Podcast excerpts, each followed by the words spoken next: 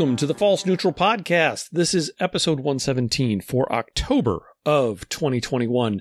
I'm Pete. Garrett and Eric are with me as always. How you doing, guys? Oh, not too bad. Grinding along. This is probably going to be the last episode that is going to be uploaded to our current podcasting provider, which is Shout Engine. Shout Engine was started by one of the original folks behind the old Hooniverse podcast, and that's why we used it. It has since kind of become abandonware. It's still up, it's still running, but it's not supported, and I don't know how long it's going to be there. So we have moved all of our past episodes over to Anchor, which is the uh, podcasting arm of Spotify and probably one of the most popular places for people to host podcasts. The problem we have is that there is no way for us to change our Shout Engine RSS feed to forward people to get new episodes from the Anchor source. So, over the next month, we're going to probably upload this episode to both places, Anchor and Shout Engine. And Shout Engine's currently, or in the past, what I've used to uh, embed the player in all of our Hooniverse posts for the past six years or whatever. But this is probably the last month that those will be available. So if you listen through uh, Amazon or iTunes, or I guess it's Apple Podcasts now, we are going to make sure that those RSS feeds forward to the right new location. And all of our back catalog is all available at Anchor. And I'll put a link to our Anchor page in the Hooniverse post this month. If you are one of the people who, and I don't know how many there are, who go directly to Shout Engine to listen to our stuff or use that RSS feed in some other player, you'll need to probably in the next month or two find a correct RSS feed you can always reach out to us on Facebook if you can't find our new stuff. But we are not stopping episodes. If in a month or two from now you don't see any new ones, it's your RSS feed, not us not making new episodes.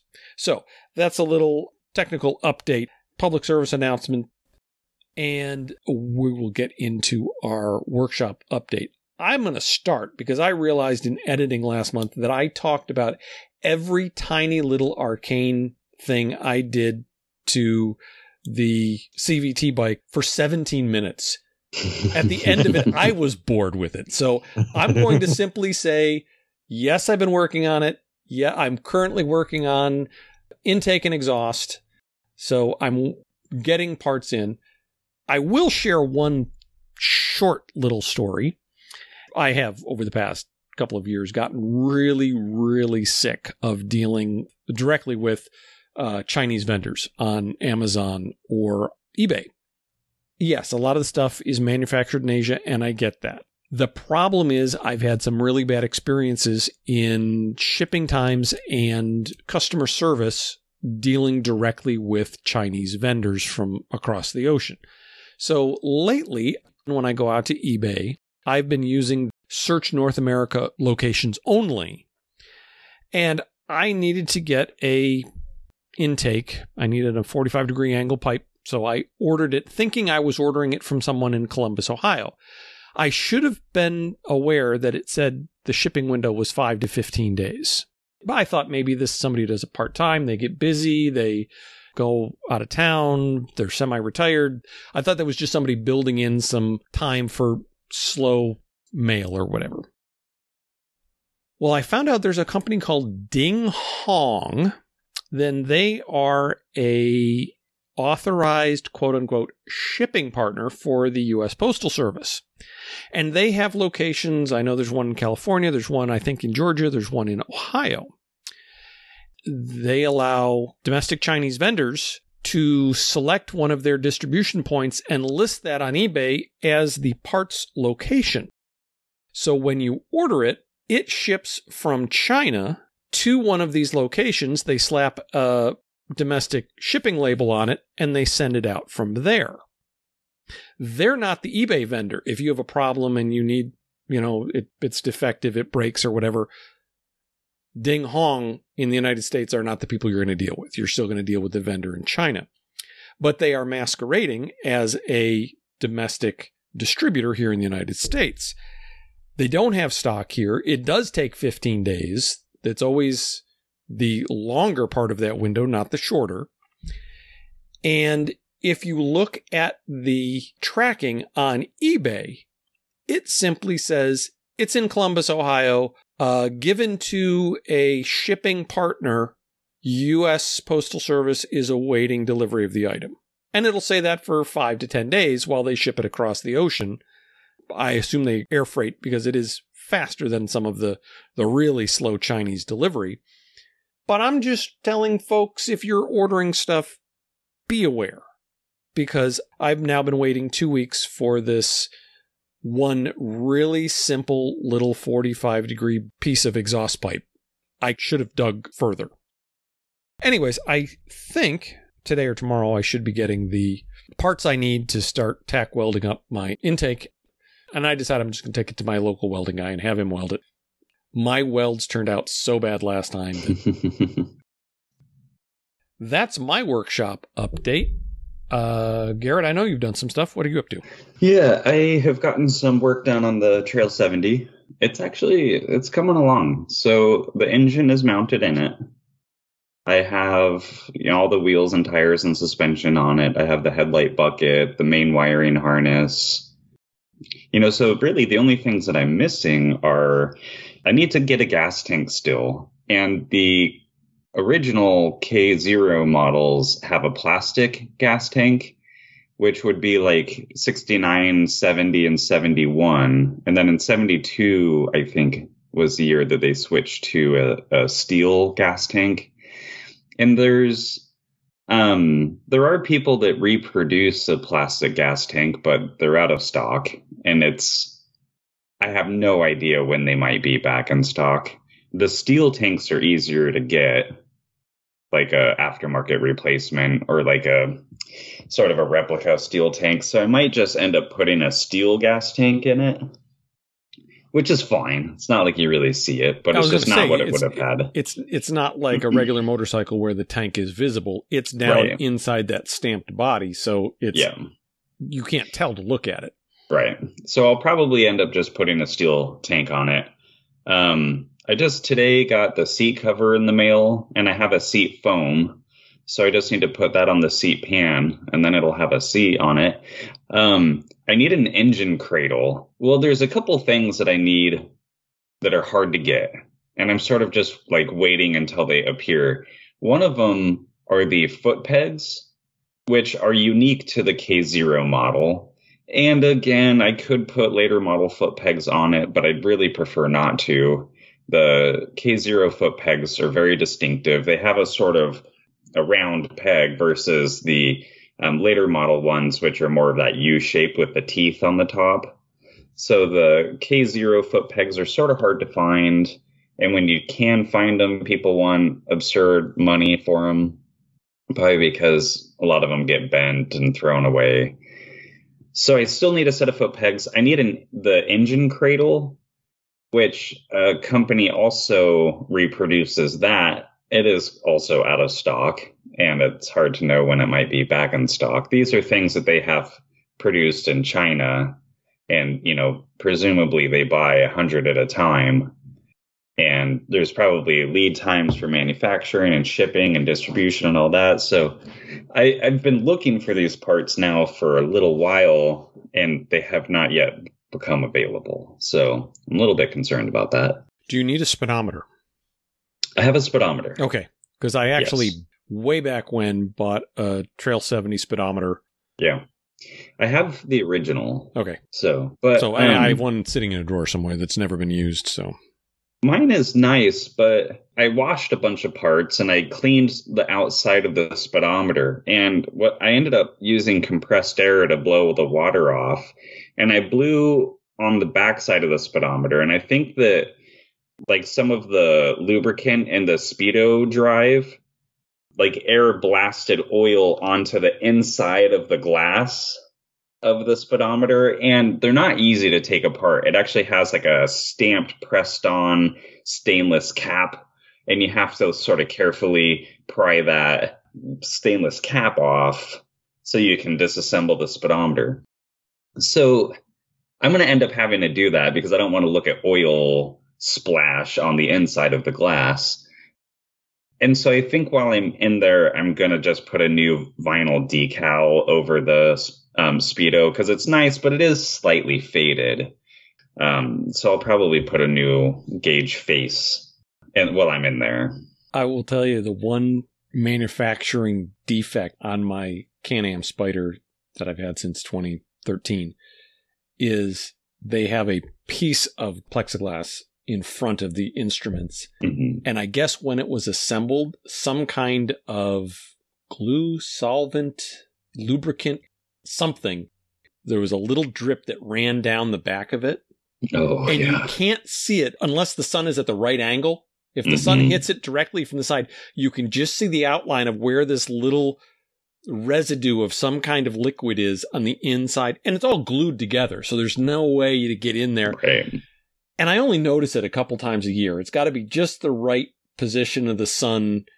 But when it hits it, I'm like, oh, that drives me crazy. Yeah. So this Trail 70, though, I will say is turning out remarkably well. Because remember, I had all the original hardware zinc plated. And I mean, all the way down to if you take apart the wheels, the brake drums are held together with two springs. And I had those springs zinc plated. I had the brake cam zinc plated, all the little brake aren't like all these little details are just like they look brand new. I mean, it's probably one of the nicer CT restorations I think I've seen around. So I'm pretty excited about how it's turning out. It's very detailed. It's just turning out really high quality. I'm intending to keep this, so it's uh you know I'm not building it to try and You're not going to try and sell it for 12 grand on uh, Bring a Trailer? well, yeah, and so we should talk about that because what eight so uh 929 on Bring a Trailer, a I think it was a 70 or maybe a 71 um, CT70 sold for $8350. and it's also it's not like a completely original so it has like an aftermarket cylinder on it. It's an 88cc kit. And I don't know if that really helps or hurts the value or doesn't really do anything to the value. The thing that drives me crazy about it is the cylinder is silver and it's not black. Like if you're going to put a cylinder on, like paint it black like the original one had. So at least it looked original, I think. What gets me is have you seen there's a certain factory that makes a 140cc horizontal version of this. Yeah. And it has cooling fins that go the wrong way. Uh huh. The cooling fins don't go front to back on the bike with the airflow.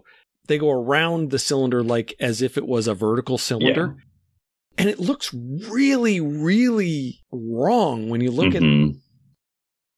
I realize it probably doesn't make any difference in cooling. They're not that highly stressed that it would be that big a deal, but they look odd and wrong. It would I Yeah. couldn't have that on my bike.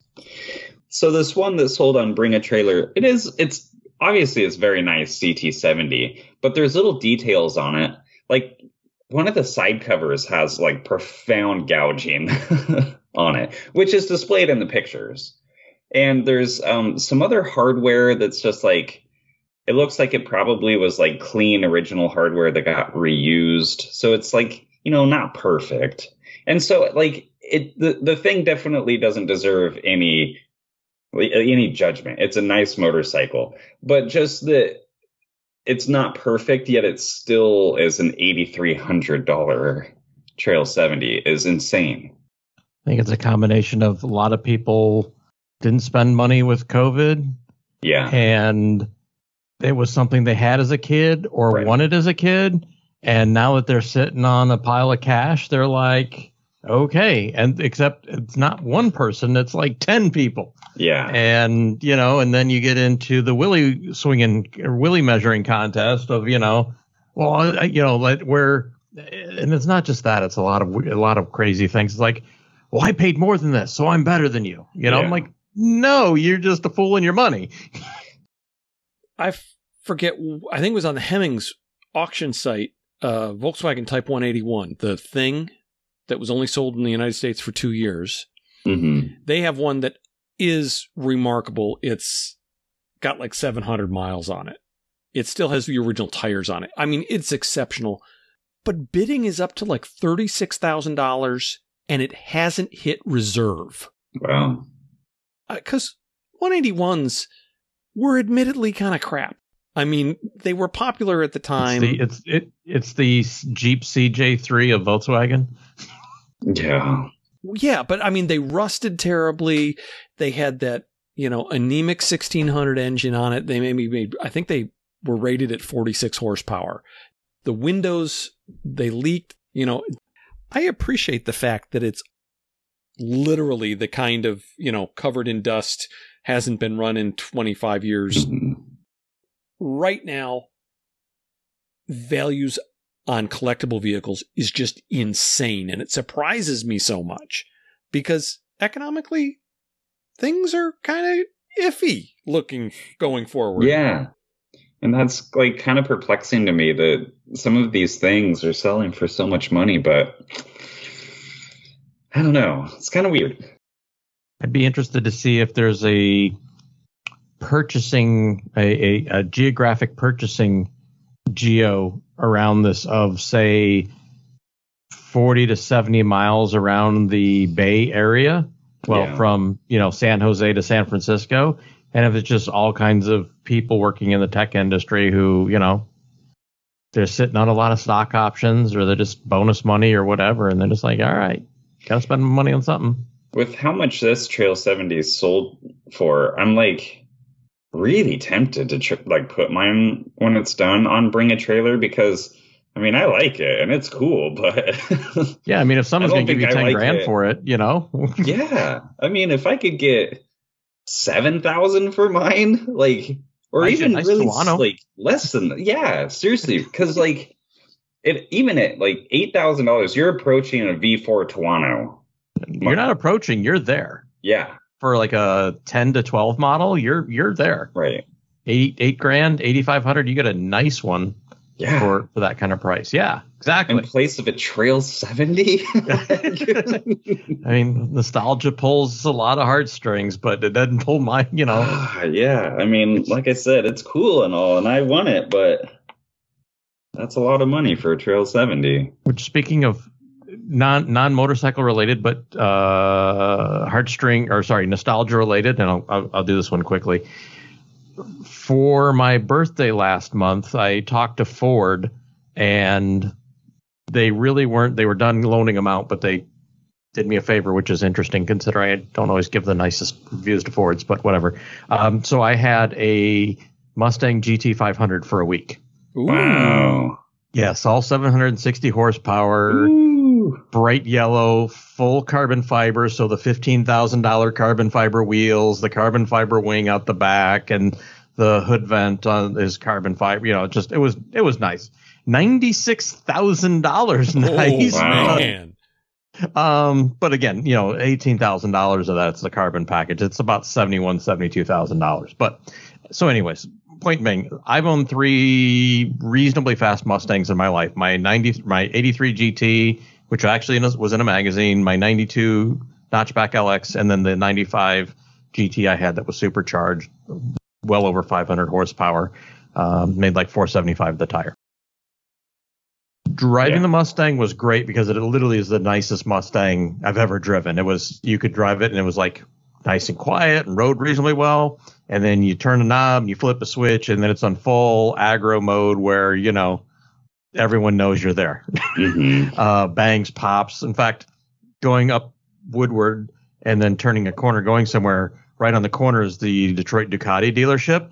And I happened to bang about two downshifts going around this kind of corner and uh, popped nicely. And so everybody at the Ducati dealership standing outside just kind of kind of like turned immediately to see what that Yeah. was as I went by. So it was kind of funny. So somewhat motorcycle related kind of. But so pulling at the heartstrings, what the point being is one of the last days I had it, I was out Sunday drive out in the middle of nowhere and enjoying myself, but then realizing I've had this experience before. I've had it multiple times. And as much as I like that Mustang, I don't need it. Like I, Yeah. I have no desire to own, e- even if I had the means to afford a hundred thousand dollar car like that, I wouldn't want it because I've already had that type of experience. So that nostalgia thing just Mhm. Now someone throws an RZ500 in front of me, okay, maybe, but it might be that same thing of like if I get to ride it for a couple hours ago, okay, yeah, that was good enough, and then move on. So, anyways, it just related to that.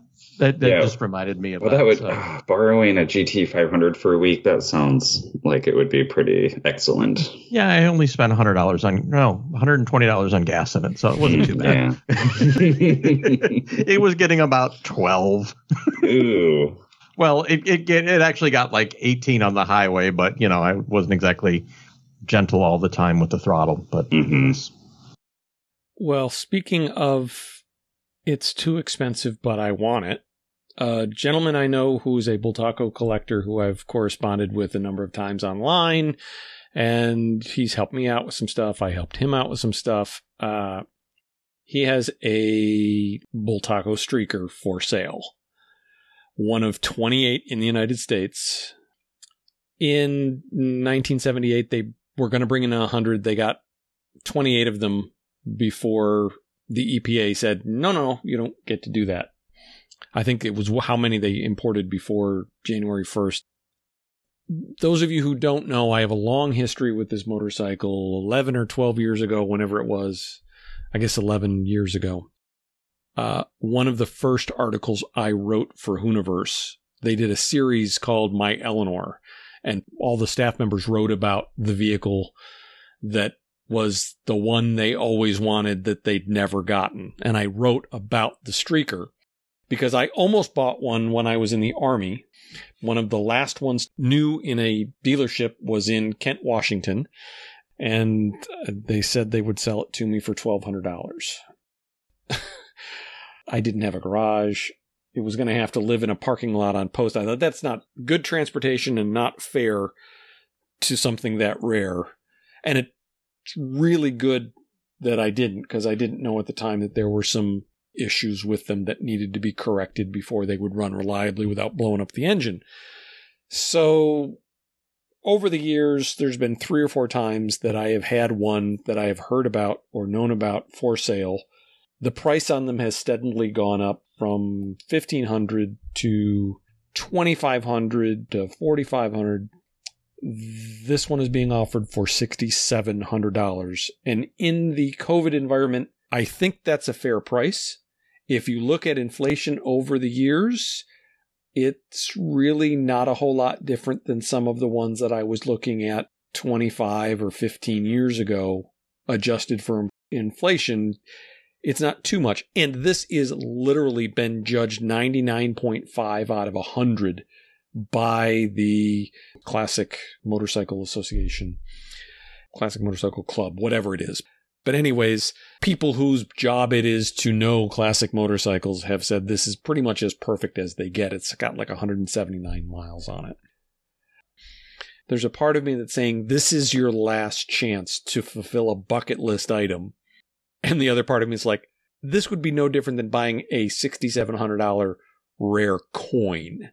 You know, it's like, it's not transportation. The guy who's selling it, he said, in the end, it's just a man toy. And I was like, yeah, you're kind of right about that. So I'm, I'm not in a position to do anything about it yet again, but there's a little bit of hiney kicking. That one is exceptional. yeah, From the just think picture, it looks. That's one that's it's so nice, and it's been you know obviously it's essentially perfect. Um, you'd almost be afraid to ride it in fear of just even like a little road chip or something because it's factory fresh looking. Exactly. For that kind of money, I could really have something as cool, more powerful, more roadworthy, and not so rare that if I broke it or hurt it or scraped it up down the road, I would be heartbroken and I would be doing a disservice to history. So, What's the displacement? Is it like a 200 or something? 125, 125. Yeah. 10 horsepower. Yeah. In fact, that's what I named the article I wrote on Hooniverse was 10 horsepower and three moving parts. So that's not going to happen, and I wish it would, but it's probably better that it doesn't. Well, shall we move on to our, our topic for this month that we have promised our listeners? I suppose we shall. Which is new bikes for 2022. This is our not always annual new bike episode where we look at what's new for the year. And uh, there's a lot for 2022. Uh, a lot that has already been announced, some that we know are coming. It used to be that you waited for EICMA and everything got revealed at the Tokyo Motor Show or EICMA or going way back the Earl's Court Show. I forget what other ones are around. In the COVID environment that's still hanging around, getting a whole bunch of people from around the world to stand very close to each other and look at a motorcycle evidently isn't a thing. There is going to be an EICMA this fall, but a lot of the manufacturers have basically said they're not going to be displaying there, and they're definitely not doing their big reveals there. So, Triumph, Moto Guzzi, Kawasaki have announced new models already. Uh, some revised and somewhat new models are also being announced. Let's jump in our list. Uh, first, the Triumph Speed Triple 1200 RR. And I normally don't make references that allude to sex when I'm talking about motorcycles. this is sex on two wheels. It really, really is. is. It actually kind of has the Super Veloce appearance in the front With the, uh, with the round headlight headlight. yeah. Yeah. And I mean, the Super Veloce is an incredible motorcycle. Unfortunately, I'll never be able to ride or afford one, but Yeah. um, the Speed Triple 1200 just looks incredible. It really does. I have to say, if you look at the rest of the bike, other than the fairing and the headlight, the bike itself is very different lines than the Super Veloce. hmm They both do have trellis tube frames and kind of a similar fairing. I couldn't tell you which one I like better. hmm The 1200 RR definitely looks more aggressive in a street fighter kind of way. Right. It just looks less elegant but more mean. Yeah. The single sided rear swing arm is a pretty neat feature. And I imagine with some non Euro exhaust, it would probably kind of enhance that back end a little bit more too, where you could see a little bit more of that wheel because it looks like it's got forged wheels on it. Um, 177 horsepower claimed. Yep. Which seems adequate. Yeah. Yeah, yeah, I'm curious about how much torque it has and sort of where that torque range is because it's a really large displacement engine. I sort of wonder how it compares to, say, like the Tuono's power plant in terms So- of you know low end power because a Tuono now they're what 175 so right in the ballpark of this but So, ac- according to what I'm looking at here, 177 and a half horsepower at 10, 10750, 92 foot pounds at 9,000. that's pretty impressive Mm-hmm. That's a lot of torque. And also, it's not a really high RPM motorcycle. I mean, 10,000 RPMs in this sort of world is not that significant. It's, you know, relatively low. So, Yeah. I am curious how much is new and unique to this engine. hmm The Tiger 1200 and the what is so it? the the engine the engine will be the same as the the super naked street triple. Um, obviously the fairing, the clip-ons. I forget if they tweaked the the steering geometry, but the engine is essentially the same. I think for the 1200 Tiger, it's that engine. It's just tuned differently. hmm I don't know if they've released bore and stroke on this yet, but I'm Yes, they did. Hold on. Yeah, so 90, 90 millimeter bore, 60.8 millimeter stroke. Um, 439 pounds wet weight. I is- need to see that verified. Yeah. if that's You know? true. That's a very light If motorcycle. if that's if that's truly wet and not oil but no gas, right, that's that's impressive. it is. Um, although based off of the, I, I don't know if anyone's really ridden it, ridden it yet, or did they do a track day but not on the street or something like that? Um, but I know the initial reviews were that they kind of messed up the suspension tuning in that it was a little um, rough for riding on the street, just the regular naked version, not even the this uh, fared version. So I don't know if they were able to tweak that suspension any. As cool as this is, I have no desire to ride this because it looks like it is a really extreme riding position. It kind of reminds me of the the BMW R9T Racer, Mhm. which was absolutely gorgeous and looked so cool, but ended up being discontinued because nobody wanted to ride the thing. I mean the the your butt so high, you, the grips are so low, your feet are tucked up so much that you're just you can't ride it any distance. So Yeah, Mhm. yeah, that's. and also I, I I don't know have they announced pricing on that because it's got to be Get- Um, getting I up think there. I think it's about twenty grand. Yeah, Um, because because the regular speed triples like eighteen five. yeah, the MSRP is listed at twenty nine fifty, so twenty one thousand. Yeah, so Yeah, I thought it was about. Well, that. once you get over 20 it's all academic because i'm never going to want to spend that kind of money on a Yeah, right. Yeah, twenty nine seven fifty. Yep. triumph has done kind of a semi reveal of another bike the tiger 660 sport which is basically the trident that came out last year with a sport fairing on it it's kind of Mhm. analogous to the difference between the yamaha MT- mts and the and the, The- tracer the GT and the GT Red- models it's it's the same bike with a fairing unfortunately the only pictures they show of it have triumph decals stuck all over the bodywork i'm not sure i get why Wait. they would have high resolution pictures but show you everything except what the paint job's going to be but um Is this a Yamaha engine? no it's no, it's, it's, their own. it's the same thing as the the 660 trident looking, looking at the side of the engine, it looks so much like a CP2 engine. Yeah. basically a derivative of the old daytona Six seven five engine. six seven five engine Oh, that really? they retuned for make it a little more beginner friendly, user friendly, not as intimidating to ride. Yep. It is what it is. I'm I'm interested to hear what people say about it, whether it has adjustable windscreen, whether it comes with cruise control, because the Trident doesn't.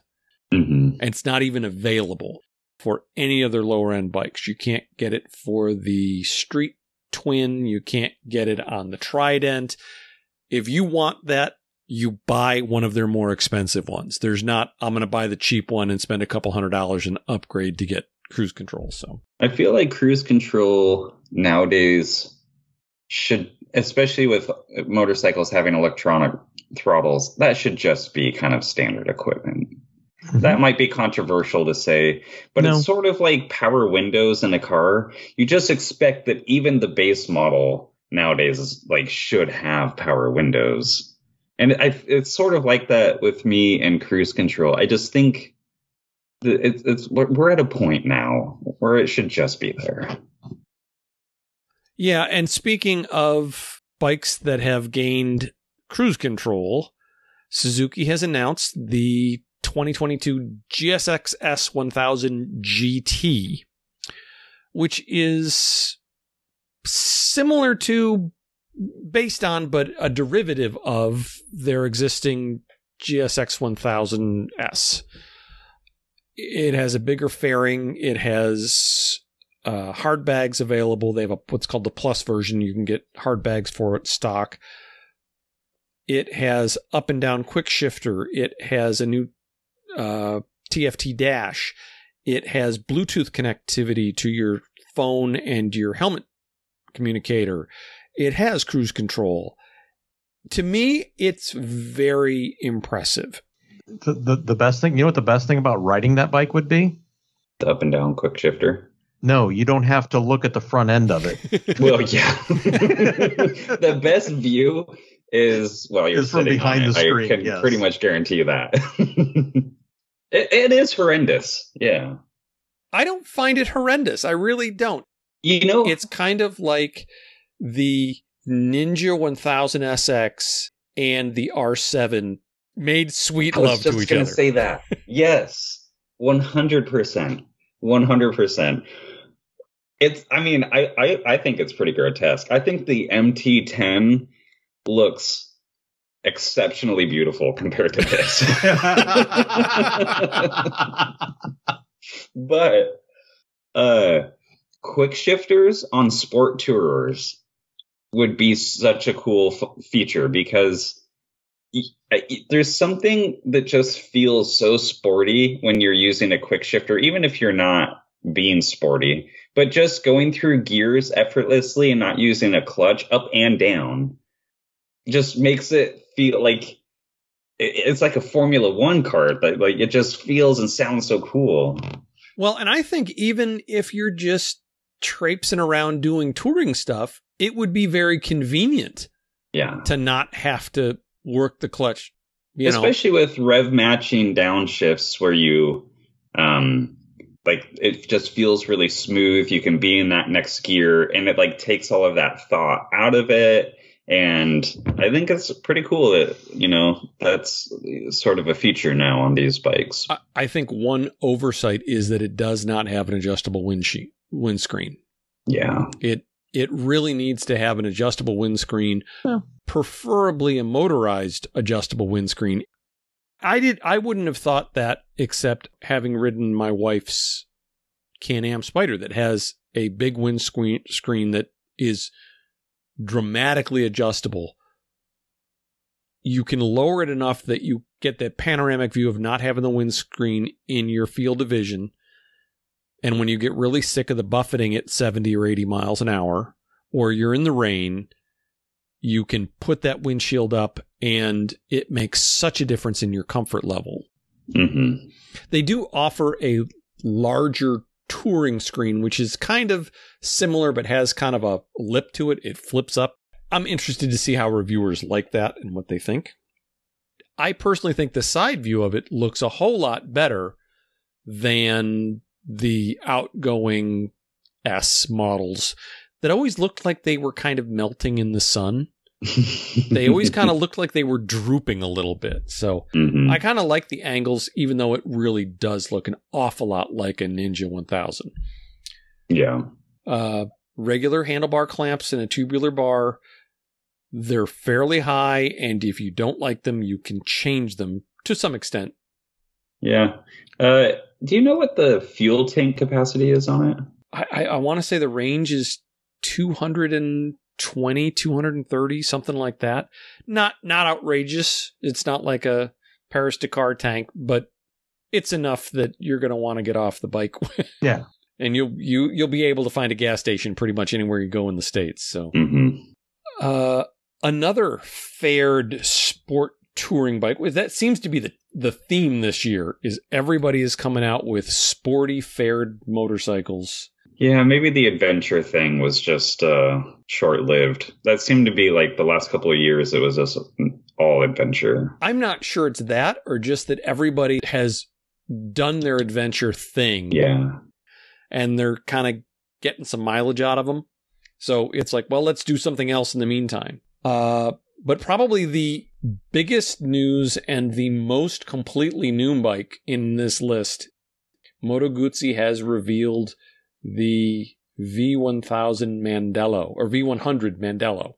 Completely new engine, first water cooled Guzzi instead of having the exhaust coming out the front and the carbs on the back like it has always had, this one, the carbs come out of the top and go under the tank, and the exhaust is opposite that coming out the side of the engine. Uh, I've heard some people online who really don't like the looks, who think it looks a little bit too much like a CX500 Turbo. Looks very Mhm. 80s. Mhm. Um, I mean, I could see it, but I don't think that's in a bad way.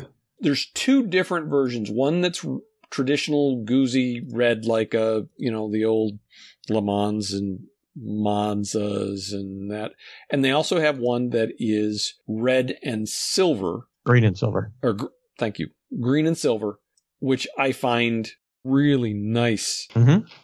I would say the fairing itself with the wraparound headlight does look a little dated. I mean, because everything now is the projector dual headlights. Yeah. I don't think it looks bad though.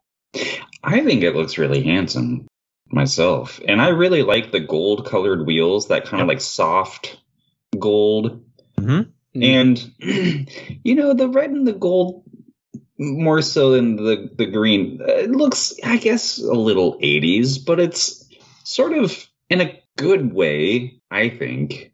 Yeah, I, I really like this green and silver uh, with the Yeah. gold wheels. I'm immediately drawn to that. I mean, yes, the red pops, Right. um, and yes, gold gold slash bronze wheels on red will always look good, especially So- you know, especially from an '80s, you know, someone who grew up in the '80s, just because that's was every you know Italian supercar was Right. red with gold wheels. So Yeah. yes, that I'm drawn to that. But uh, the headlight, yeah, you know, I could take it or leave it. But the rest of it, I, I don't mind at all.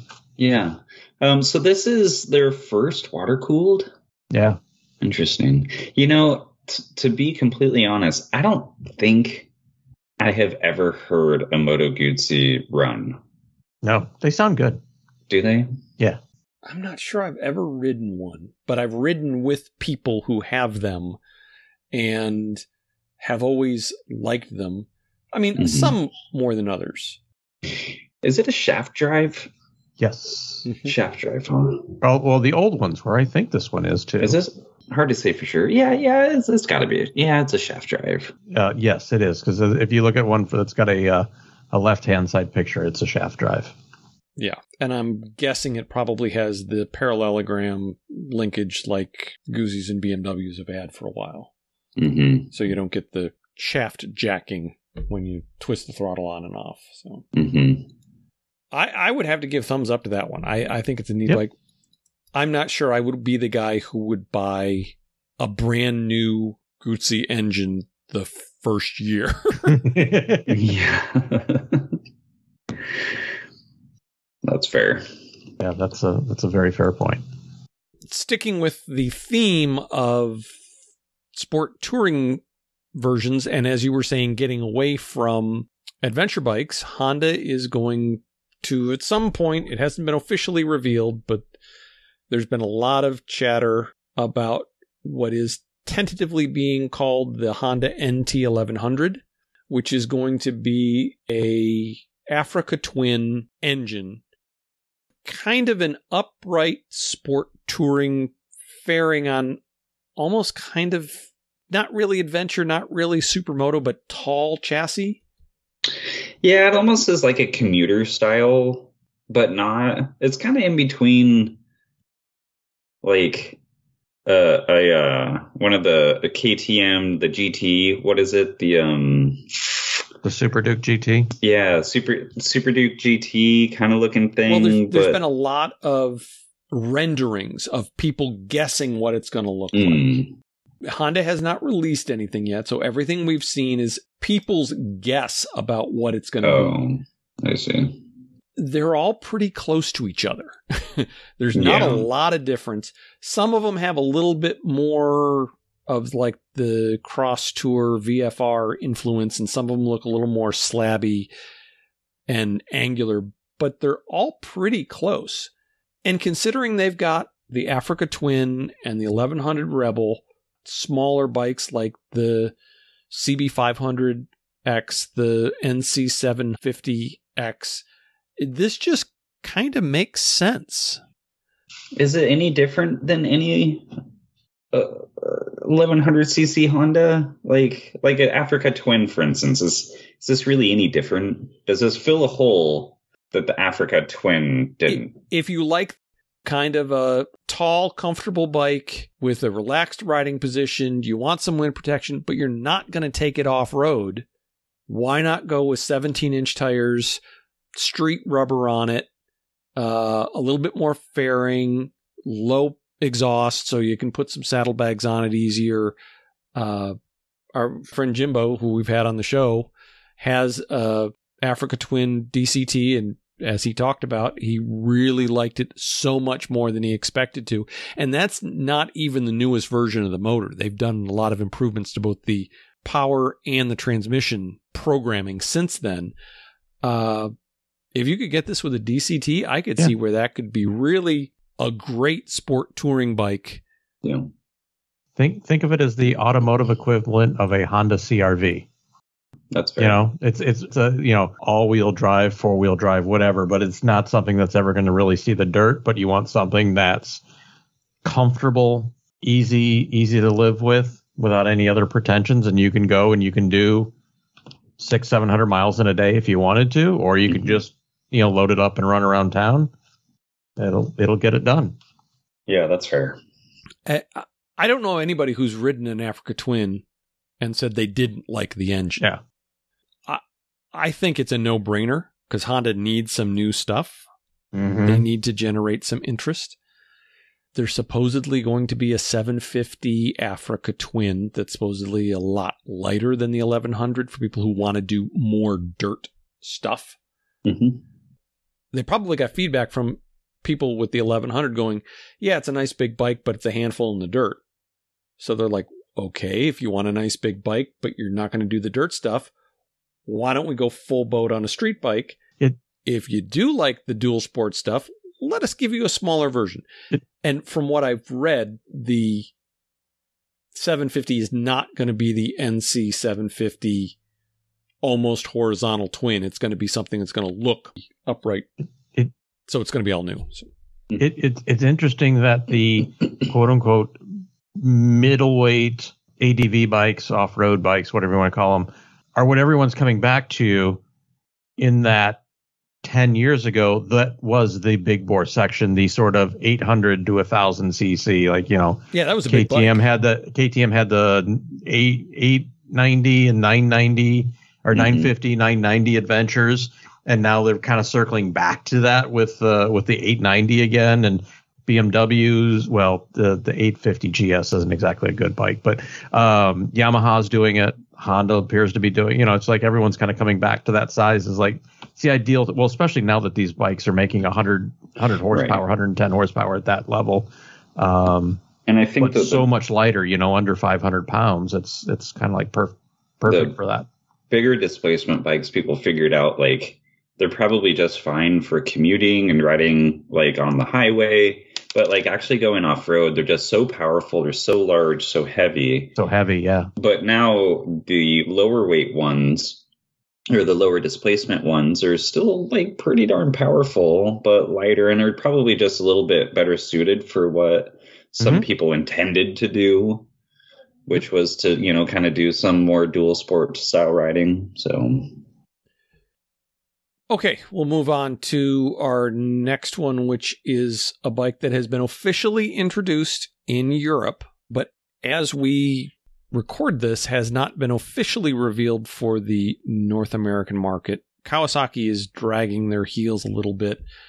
They've got several waves of reveals, and what how they usually do it is the things that are basically last year's bike with new graphics come out first then they introduce things that are lightly modified and then their real showstoppers come out last. So eh, i don't know how much this is going to be a showstopper because we've already seen it but the z650 rs which is basically the same thing as the Z650 with retro bodywork on it has been released i don't know how much different there's going to be for north american market but i'm guessing not a lot. um, So this is sort of like a Yamaha XS 700 type of thing. yeah, but with all the ugly sucked out. Of it. Yeah. Yeah, that's fair.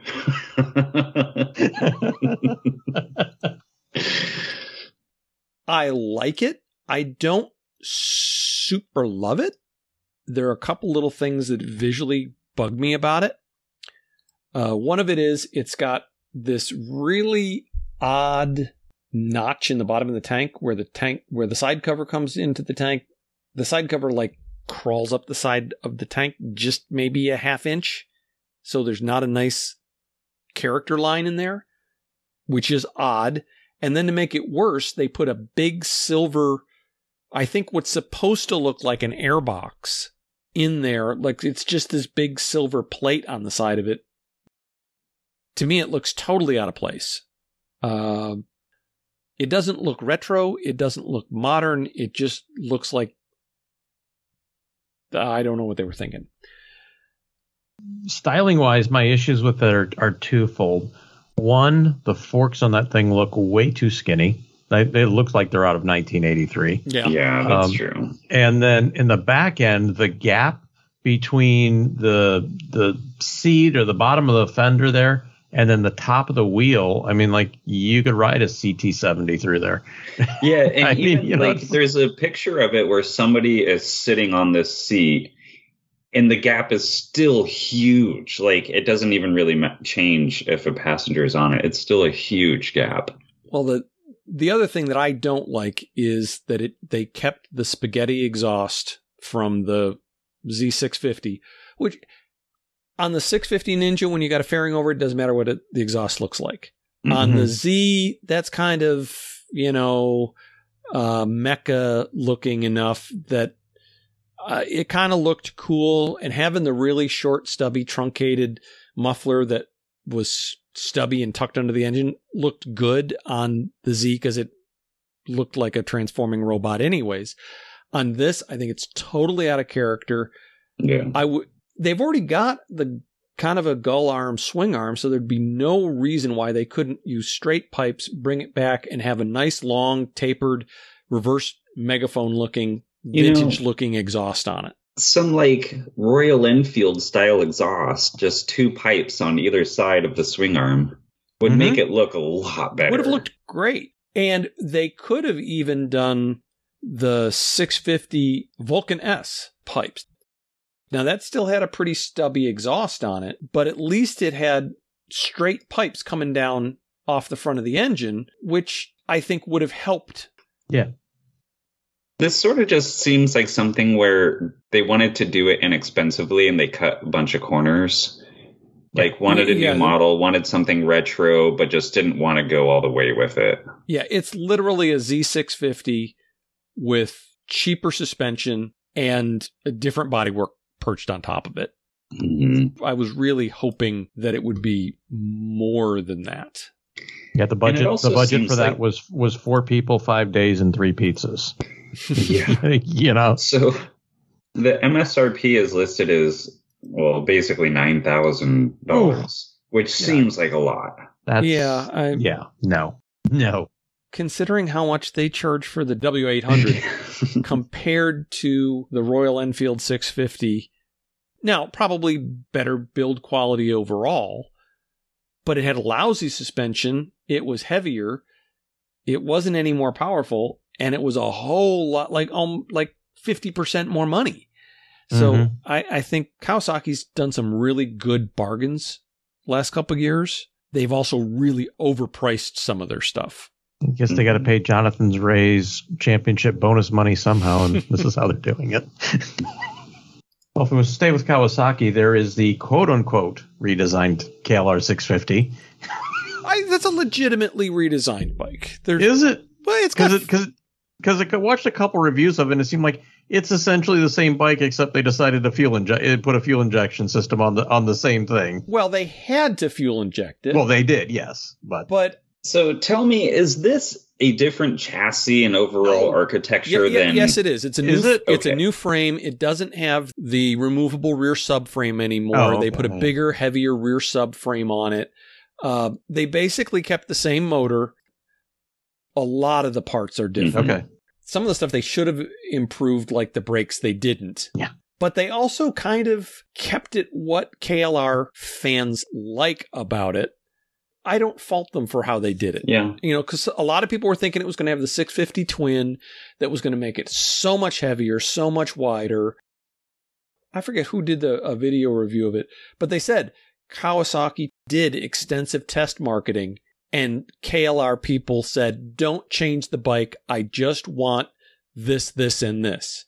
So they kind of tried to give people who were already in the market for a KLR or wanted to replace their old one a reason to do that. I, I spent some time on a KLR back in 2007. I rode it around the Bay Area and down to uh, Laguna Seca and back for MotoGP. It's not a bad bike. Um, I had trouble with a 32 inch inseam of putting my leg over the over the seat to to get on it, and with uh, I think I had about 40 45 pounds worth of gear on the back of it. Um, much over 80. Uh, the front end got a little light. Wait, it'll be 80?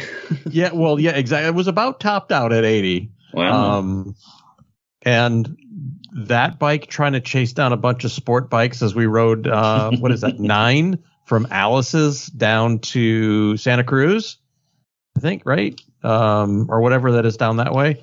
It was, it was, it was interesting. well, um, just but I mean, it it was a fun- 80, it was- like, but I mean, I think I put like, you know, I, I rode it like 300 miles and I might have put a tank of gas in it, you know, so there is that to it. So, um, but yeah, it's, it was an interesting bike. It also does have LED headlight. Uh, Yep. The fairing is new on it, and they also have a a traveler package, which is hard bags, tail trunk, and driving lights, and a and a fairing guard. It also has like really weird digital camo paint that I just really dislike, but okay. But the standard model 6699 7399 for the traveler with all the touring gear on it Yeah. now that is kawasaki selling things as a good Yeah. deal Yeah. you're getting your money's That's worth a lot for the money. Especially considering the bike will cost you almost zero dollars for the rest of your life. and when you sell it So, it's going to have some resale value unlike Yeah. a lot of japanese bikes so yeah, so consider you could probably put 20,000 miles on one and it'll cost you $3,000 to do like by the time you're done with it. Uh, Like in terms of like what the value of the motorcycle would be worth at the end of it, you know what I mean? Like buying a new one. Yeah, it's a good value. Yep. Um, a couple new Yamahas that are pretty interesting, at least to me. So the Tracer 9 GT is sort of, I don't know, it comes to me, it, it it strikes me as the modern day um, FJR 11, 12, 1300. In that it's a, it's a bike you can kind of sport ride. You can definitely sport tour. You can tour. You can just use it as an everyday runaround. Just seems like a really good bike.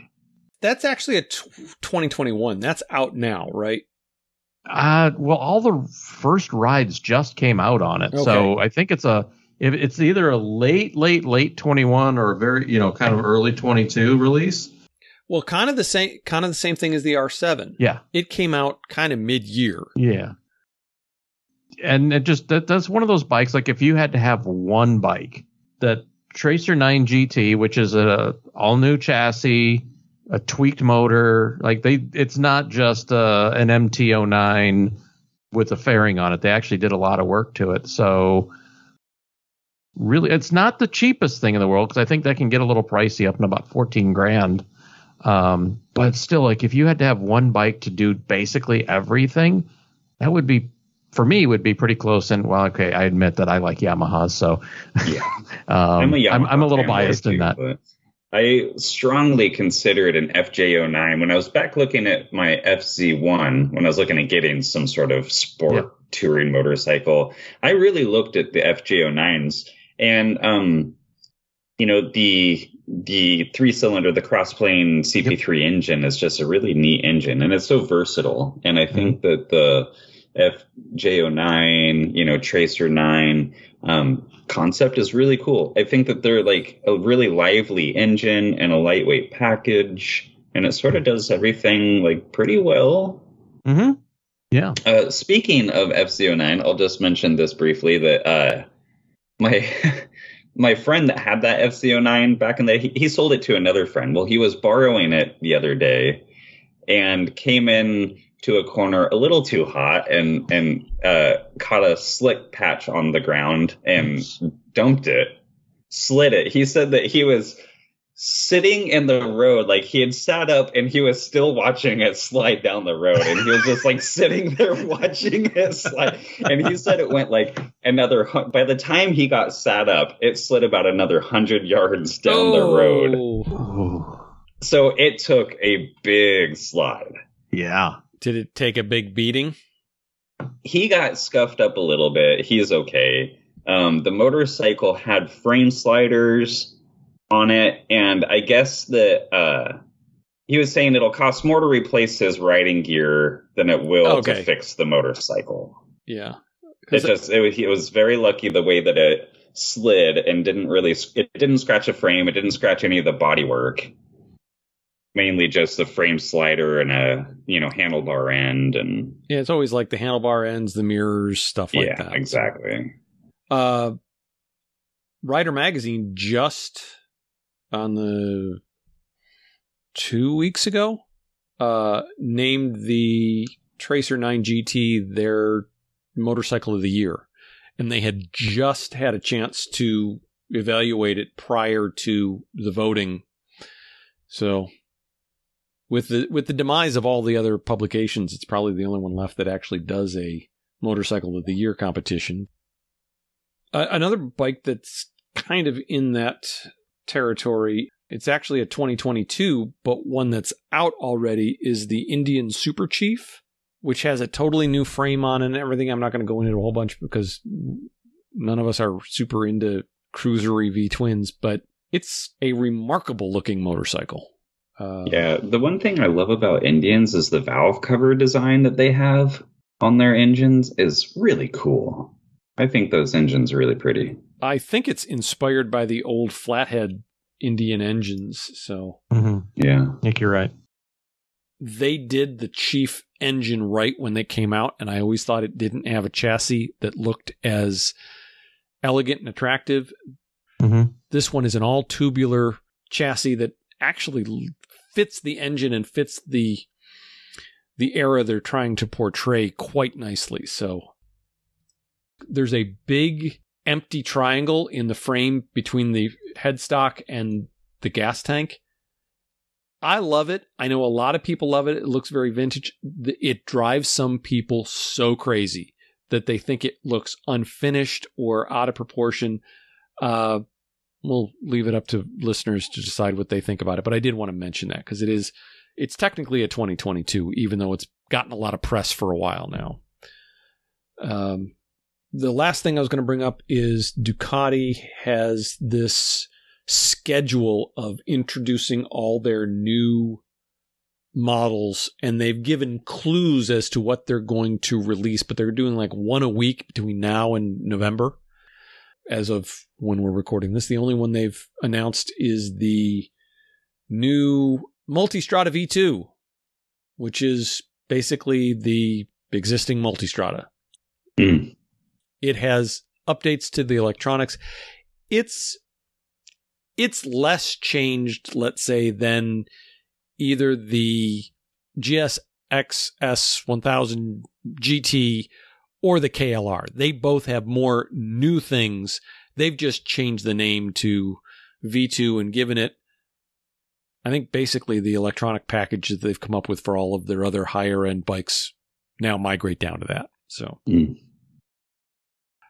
the Desert X, they've announced is going to be the last of these bikes.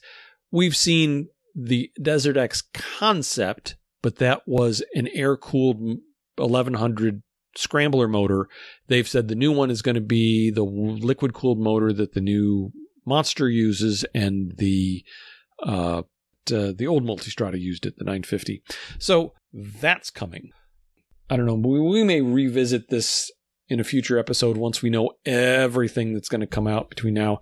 Maybe sometime in the after the first the year, after the holidays, we'll go back and look at some new bikes that we haven't heard about this time. We'll probably talk about in the next episode when more people get to ride it. But there is a new RC 390 KTM that's interesting. Hopefully, this engine stays together, um, and the fact that they're showed off a potential like for those instead of having to go and buy one and then convert it to a race bike, selling it as a race bike for all the series that run these now. Um, with a little bit more of a tune that would actually have something like close to 52 or 55 horsepower. Um, so, as someone who used to race and would love to go racing again, that'll never happen. That sounds very tasty to me. As a you know 320 pound bike, 340 pound bike with 50 horsepower, Yeah. that'd be fun. That'd be Yes, a lot of fun to ride. That'd be a lot like some of the, uh, like a little Aprilia RS and some of the Mhm. other Yeah. 125 Formula bikes that are now gone, but Yep. this is it would, you know goes against it would race against the the Ninja 400s and the Yamaha R3 and stuff like that. Unfortunately, anyway, I hate to tell you this, but I've heard that it's the same motor, yeah new okay. chassis, same motor. So okay. who knows? But evidently, they've done they've done a lot of improvements. They don't blow head gaskets the way they did. Uh, That's a plus. So, okay. Well, as a reminder, going forward, you might need to find us. If you lose us from your feed after this month, go to hooniverse.com, click on podcasts. You can find a list of all of our episodes there. You can play them there.